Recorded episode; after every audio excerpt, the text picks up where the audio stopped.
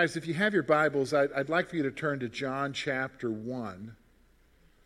John chapter 1, we're going to look at the last number of verses there, last 15, 16 verses. We're going to look at verses 35 through 51 uh, this morning.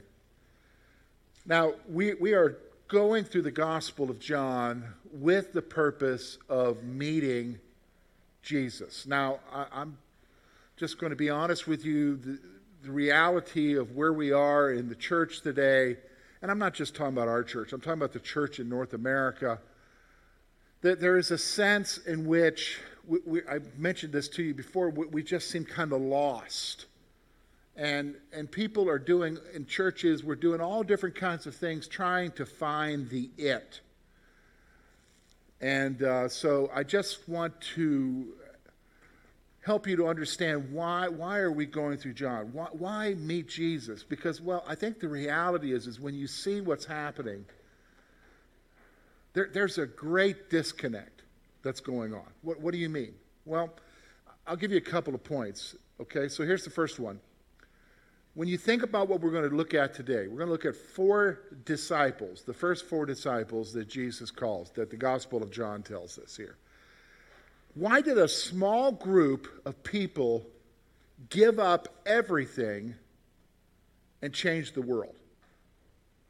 So uh, think about that. Maybe you haven't thought about that in a while. I, I was really, when I was studying this passage out, one part of my study was to go back and look at who these four individuals are. So you got Andrew, you got Simon Peter, you got Philip, and Nathaniel. So as I was going back and I was breaking out my resources and going on the internet, I was looking at their histories and what happened with them. Here's four people who gave up everything to follow Jesus. And not just gave up everything, they gave up their lives and, and, they gave up their homelands. What do you mean they gave up their homelands? They, they were willing to go to different places, and they did. They went to India, they went up into Armenia, they went to Rome from, from, Palestine, from, from Israel, from Ju- Judea. And, and why did they do that?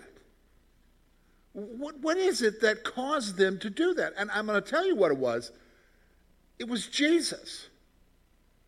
The reality of Jesus, the reality of who he was, what he did, what he said, his death, burial, and resurrection, the fact that they saw him alive, that motivated them. Now, folks, it wasn't a worship service, it wasn't a set of doctrine. It was the interaction with the very real, very alive Jesus who they continued to interact with through the person of the Holy Spirit in their lives.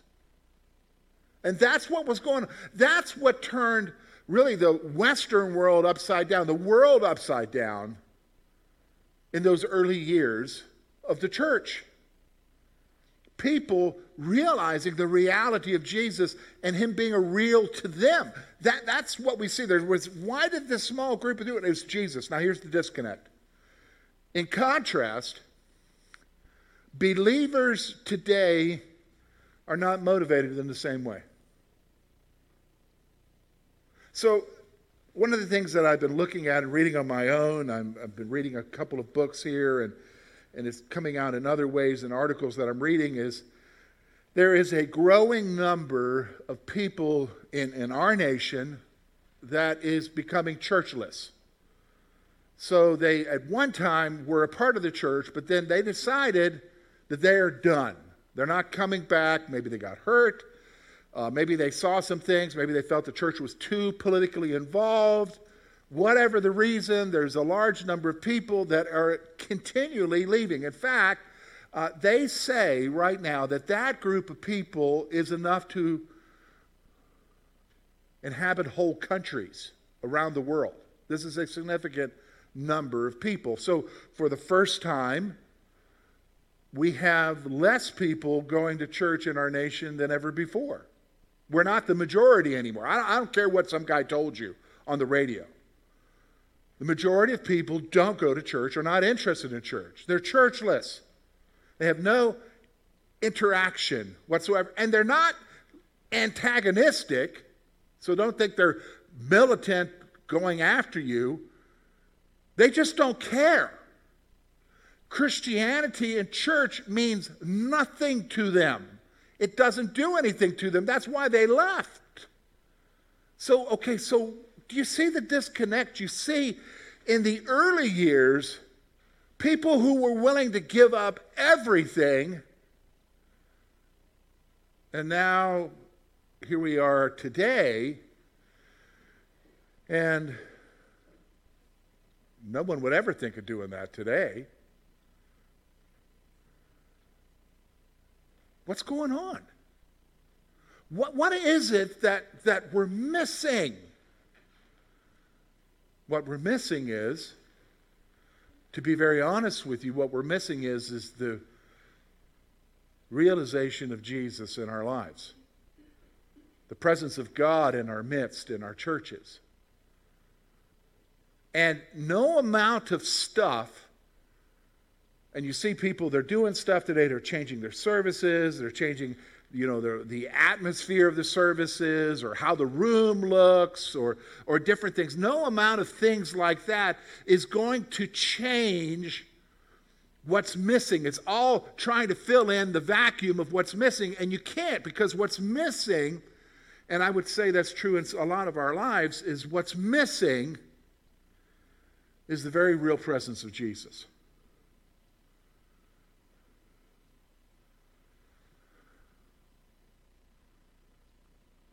One of the things I was reading this week was telling me that uh, one of the big objections to the churchless is, is that they cannot understand why we believe that Jesus is the only way, to the exclusion of everyone else and everything else that we believe.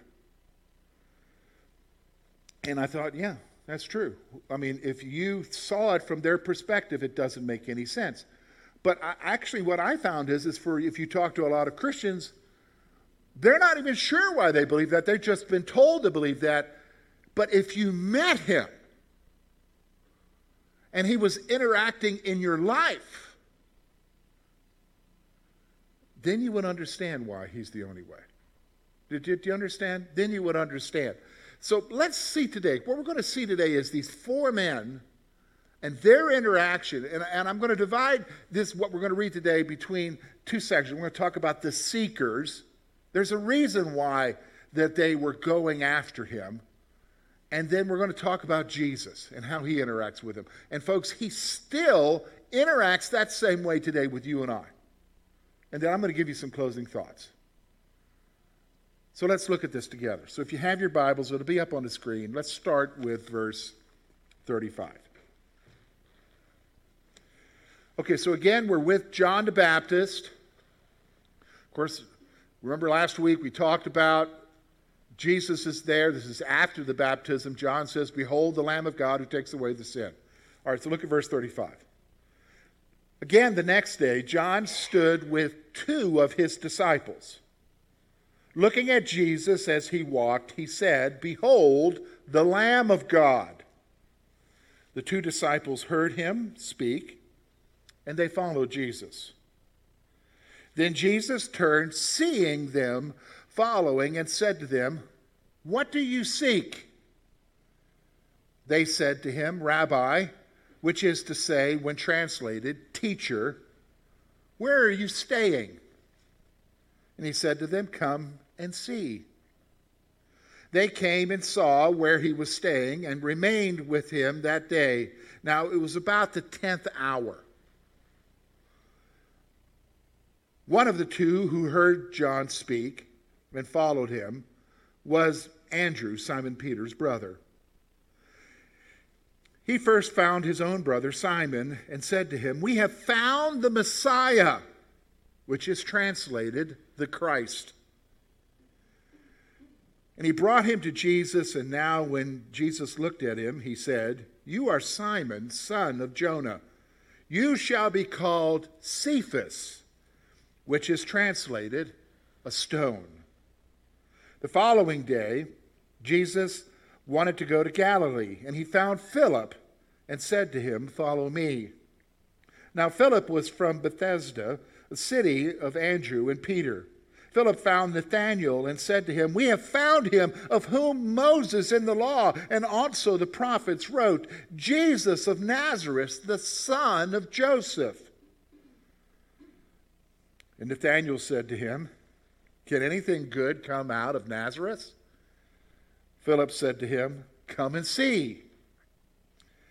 Jesus said to Nathanael, coming towards him, Jesus saw Nathanael coming towards him and said of him, Behold, an Israelite indeed, in whom there is no deceit.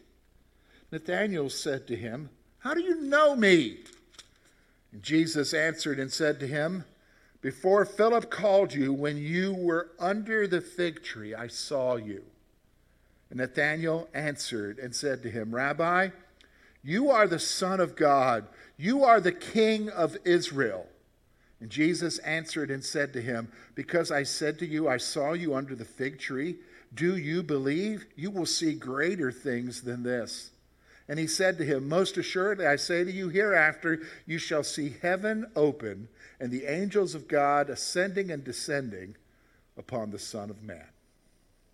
All right, so let's take a look at this. How do you get there from where we are right now? Because for most of us, it's just a service. Let, us just be honest. Christianity is just a service, it's a set of beliefs that we believe. Yes, we pray, but we don't have any expectations. So let's talk about this. We're going to see a couple things. Let's, let's first of all, we're going to look at the seekers. We're going to see four different guys, see where they're at and what we can learn from them. And then we're going to see how Jesus is. Okay? And hopefully that'll stir our hearts to something else. Okay? So let's talk about the seekers. Here's the first thing I want you to see. When you look at these four guys, when you look at Andrew, who was following John for a moment, he was a disciple of John the Baptist. When you look at his brother Peter, and you look at Philip and Nathaniel, they all had one thing in common. Here's what they were they were searching for the fulfillment of God's promise.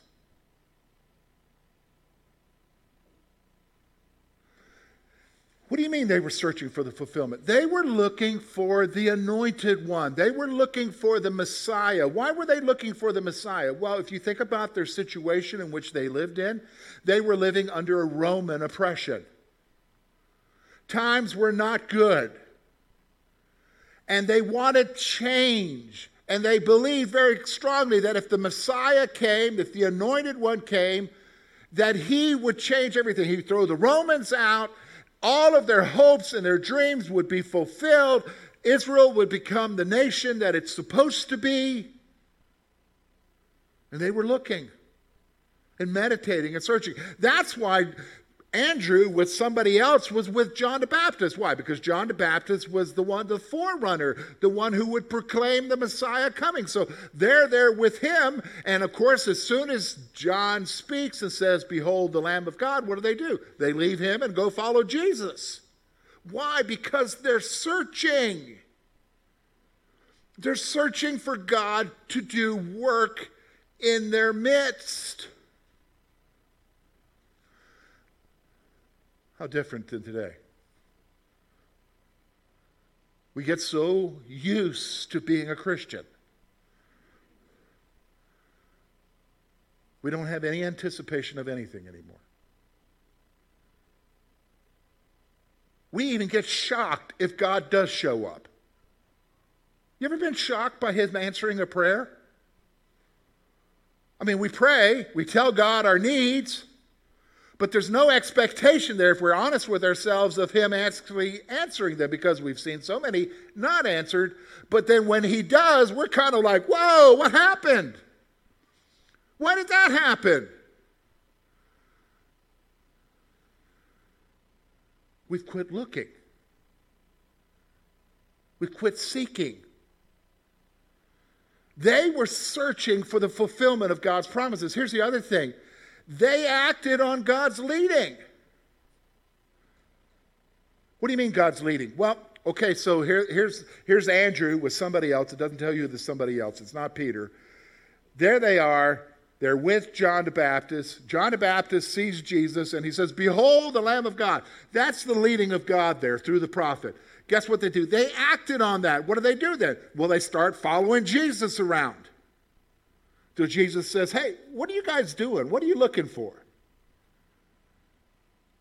They acted on the leading. Now, I'm going to tell you something. Here's what I want you to see. I want you to know this. And please grasp it. If you are here and you say that you're saved and that you gave your life to Jesus, whenever it was, for me, it was in April of 1985. For some of you, whatever year it was, some of you maybe can't even remember what year it is anymore. And I understand that now too. It's getting to where I can't remember yesterday, okay? But listen to me. I'm telling you that you didn't just embrace a set of beliefs, you embraced the living God who, are you listening to me, wants to have an intimate relationship with you. And he is leading and guiding your life ultimately not so that you can achieve your purposes and what you want out of life. I'll be honest with you, that's not what God's interested in. God's not interested in what you want to achieve in life. God's interested in you becoming what He wants you to be and having a relationship with you. And so he is doing things throughout the week and days that is drawing you to him. I remember very clearly when I pastored in my first church, this would be about 25 years ago,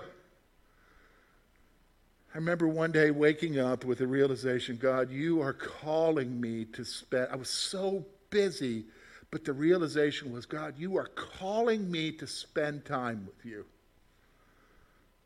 And He does. He wants that with you. And so they acted on the leading. They acted when they sensed that there was something there, they went after it. Here's the third thing they saw for themselves and believed. So, okay, Andrew, with this other disciple of John, they're following Jesus, and Jesus turns around and says, Look, and I think it's, it's interesting the question.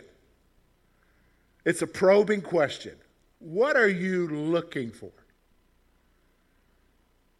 And, and, and that's, that's kind of like, I think God is asking us the same kind of question. What are you looking for in life?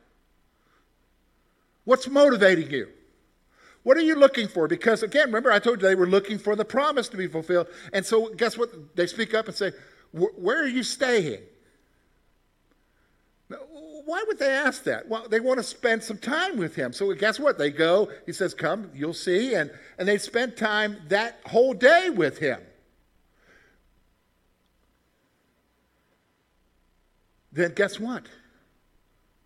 Andrew's so excited, he goes and what? Tells his brother. You gotta, we found him. Come and see. Guess what? Peter comes.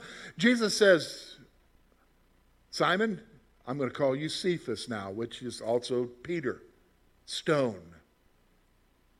Guess what? The next day, Philip. Philip goes and what? Meets you, boom, goes and gets Nathaniel. They saw for themselves and believed. It's believing in Him. That's what saves you, folks. What saves you is believing in Jesus, not praying a prayer, not living a moral lifestyle. It's believing in Him. And they sought after Him. Here's the other thing I want you to see now. We're going to see Jesus and how he inter- interacts with him. Here's, here's the first thing. I've already mentioned it. When you look at verse, verse 38, of course, got, he's got these two guys following him. He questions them concerning what they are seeking. that's the reality. And I guess that's what he's asking you and I today. What are you looking for in life? Man, I need to be asked that question. Because, I mean, I'll just talk about myself. Sometimes I can get so distracted by what I want and what I want to achieve that I miss the obvious. Don't we do that?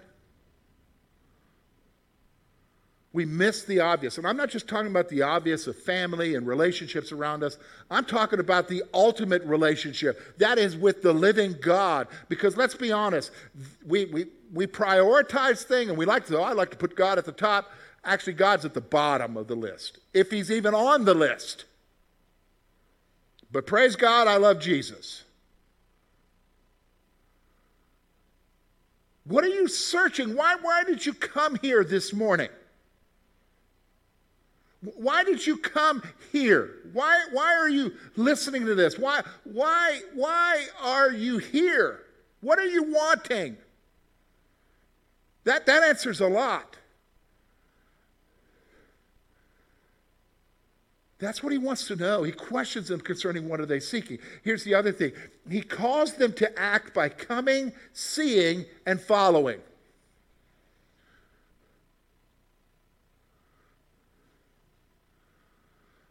You know, I shared with you last week. So, April 1985, Tuesday night, third week of April, whatever that date is. I go home, I read the Gospel of John, give my life to Jesus, said, I want to follow him.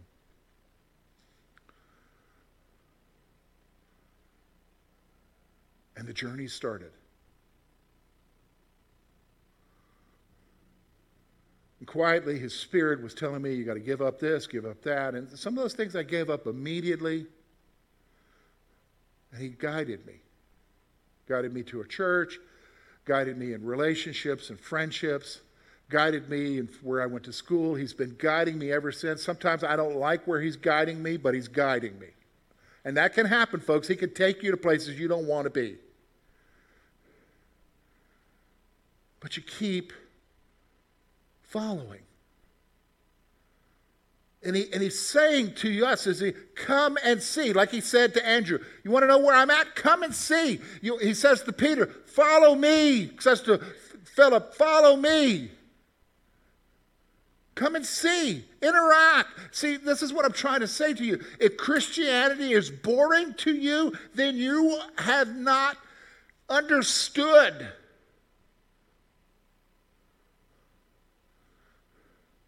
You know, I, for, you know, I remember one time I was at Goodman's. I forget who it was now. It's been so many years.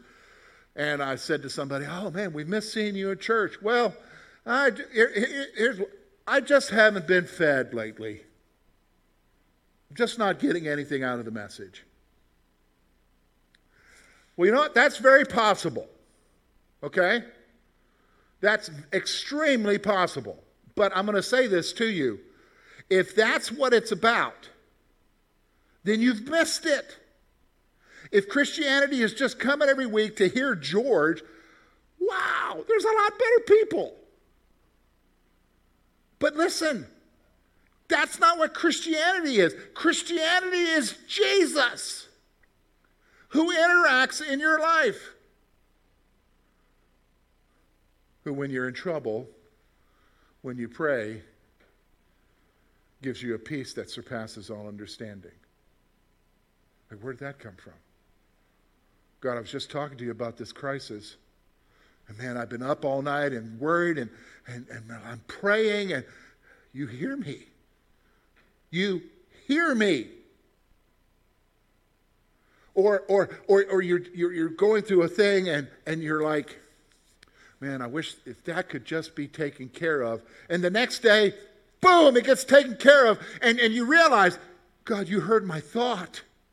I didn't even give you an actual prayer. I just kind of told you what the desire of my, I just kind of uttered the desire of my heart, and, and you took care of it. More than, better than if I did it myself. Isn't that great? Sometimes when God takes care of it instead of you, because if you took care of it, I know this is true with George. Sometimes when I take care of it, I make a bigger mess of it. Come and see and follow. That, that's what Jesus is saying here. Come and see and follow. And then here's the reality. Here's, here's what I want you to see.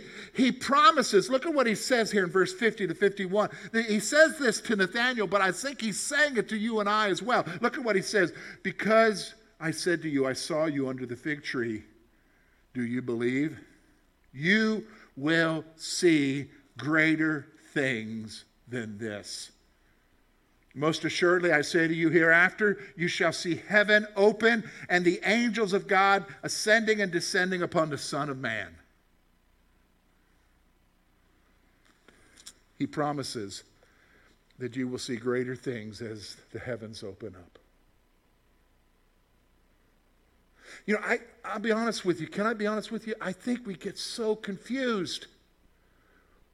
Because when we think of blessing, can I be honest with you? We get confused because we think of blessing in terms of, because uh, maybe we're influenced subtly by the guys on TV, that that means a bigger, fatter wallet or health. Actually, can I be honest with you? That might actually be a curse. Did you understand what I'm saying? I mean, I just was reading recently about some guy who won a lottery and he ended up being killed. His life was misery after he won the lottery, and so he ended up dead. And in fact, what they're showing is statistically, most of those who win those lotteries and win the big money, their lives become ruined. They lose their relationships, they lose everything. And they, some of them will utter, I wish I'd never got that ticket. So we think that's what blessing is, but that's not what the blessing of God is. The blessing of God, can I tell you what the blessing of God is? Him. The presence of God in your life, with you right now. Did you understand what I'm saying? Being there when you're going through it, giving you the peace, giving you the strength, giving you the wisdom, answering prayers, seeing the hand of God in your life, knowing that you are not alone. And, and, and the reality is, is you will see greater things, he says. He, reiterated that point to the disciples throughout that when I'm gone, you'll see greater things. Why? The Spirit of God will be with you.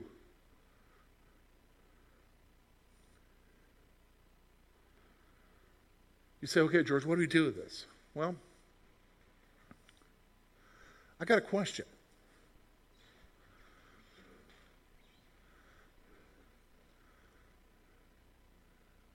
Are you tired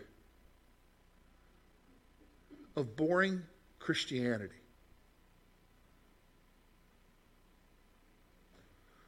You got, got to ask yourself that question. Are, are you tired of boring Christianity? Well, it's Sunday morning. Oh, yeah, I, I guess we better go today. I wonder what George is going to share. Well, I like the music the band's been doing. I hope they do that song. Maybe we'll see so and so. I'm looking forward to the picnic. But that's it. We don't think about it again until Sunday.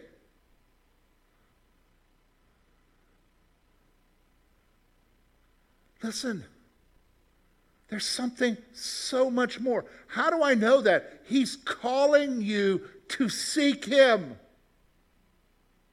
Listen to what the writer of Hebrews says. In chapter 11, verse 6, you'll see it up on your screen. He says this But without faith, it is impossible to please him. For he who comes to God must believe that he is, and that he is the rewarder of those who diligently seek him. You catch that last part? Look at that last part on the screen there. He is a rewarder of those who diligently seek him. I'm going to tell him, tell you right now that if you are tired, you want something more, then start pursuing him. Start going to him and saying to him, God, I need you to be real in my life. And I'm telling you that if you start pursuing Him, He will reward you. What does that mean? Will you give me a big wallet? No, that's not what I'm talking about. He rewards you by the reality of Him in your life.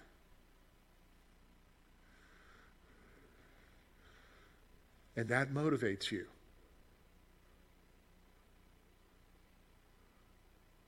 To do whatever for Him.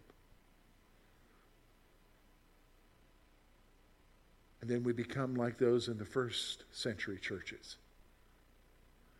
Not like we are right now. And the disconnect between the two disappears. Don't you want that for your life? Don't you want that for our church? Let's meet him together. Let me pray for you.